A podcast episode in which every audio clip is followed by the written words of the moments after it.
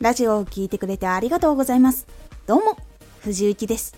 毎日8時、16時、19時に声優だった経験を活かして初心者でも発信上級者になれる情報を発信しています。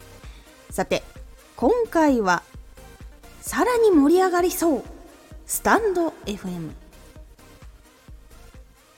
資金調達と配信サービスの譲り受けの情報が公式のノートから発表されました。そこから多くの人がスタンド FM に注目し活動する人も増えそうな予感がしております。さらに盛り上がりそう。スタンド FM ニュースを見て気になった人がスタンド FM の様子を見てもっとこうしてみようかなとか注目できるなとかって考えてくれる人たちが増える可能性も今回のニュースで結構出てきました。ラジオ活動してみたい人とかが多くの人が活動している場所だし有名人もこういう人が活動してるからここならもしかしたらやりやすいかもと思ってさらに人口が増える可能性も結構あります。今回公式のノートで発表されましたこのことを見てまた新しく人が動いていきそうな気配を感じました。スタンド FM さんも会社としてサービスを運営しているので資金を集めることができるようになるといろんなサービスの向上ができたりとかもっと機能を追加したりっていうことがいろいろできるようになっていくと思います。そうすると発信している人たちも聞いている人たちにもいい影響が生まれやすくなります。使いやすくなったりとか聞きやすくなったりもしくは多くの人に拡散してもらえる可能性も多くなったり今まで興味がない人も逆に興味を持つつながりとかきっかけっていうのも起こりやすくなっていくと思います。そうすると発信する人よりもやっぱりリスナーの人の方が多いのでリスナーさんが増えるっていうことは今後も予想されていきますもう一つウームさんからサービスの譲り受けレックがあるようでこのことでまたスタンド FM に来る人とかもしくは発信者さんで興味があった人とかがスタンド FM にも遊びに来てくれる可能性があるのでリスナーの人とか発信者の人も増える可能性は結構あります。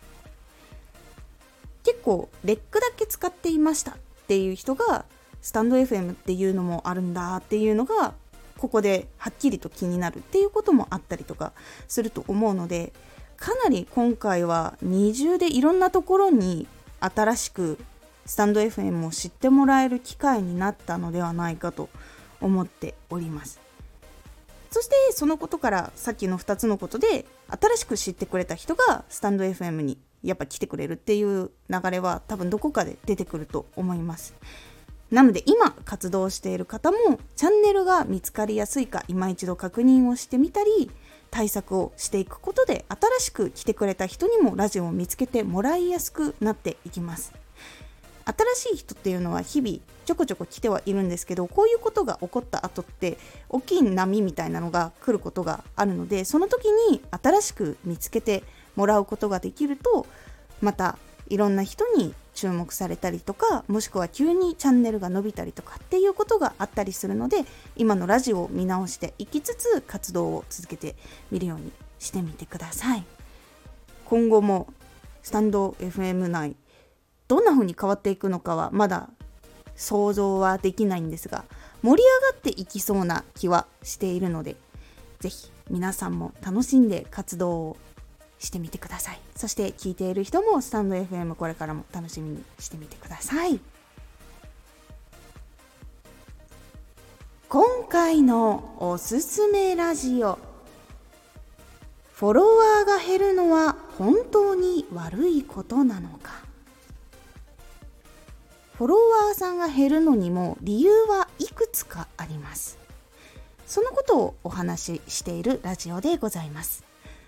このラジオでは毎日8時、16時、19時に声優だった経験を活かして初心者でも発信上級者になれる情報を発信していますのでフォローしてお待ちください。毎週2回、火曜日と土曜日に藤雪から本気で発信するあなたに送るマッチョなプレミアムラジオを公開しています。有益な内容をしっかり発信するあなただからこそ収益化してほしい。毎週2回、火曜日と土曜日。ぜひお聞きください。Twitter もやってます。Twitter では活動している中で気がついたことや役に立ったことをお伝えしています。ぜひこちらもチェックしてみてね。コメントやレターいつもありがとうございます。ではまた。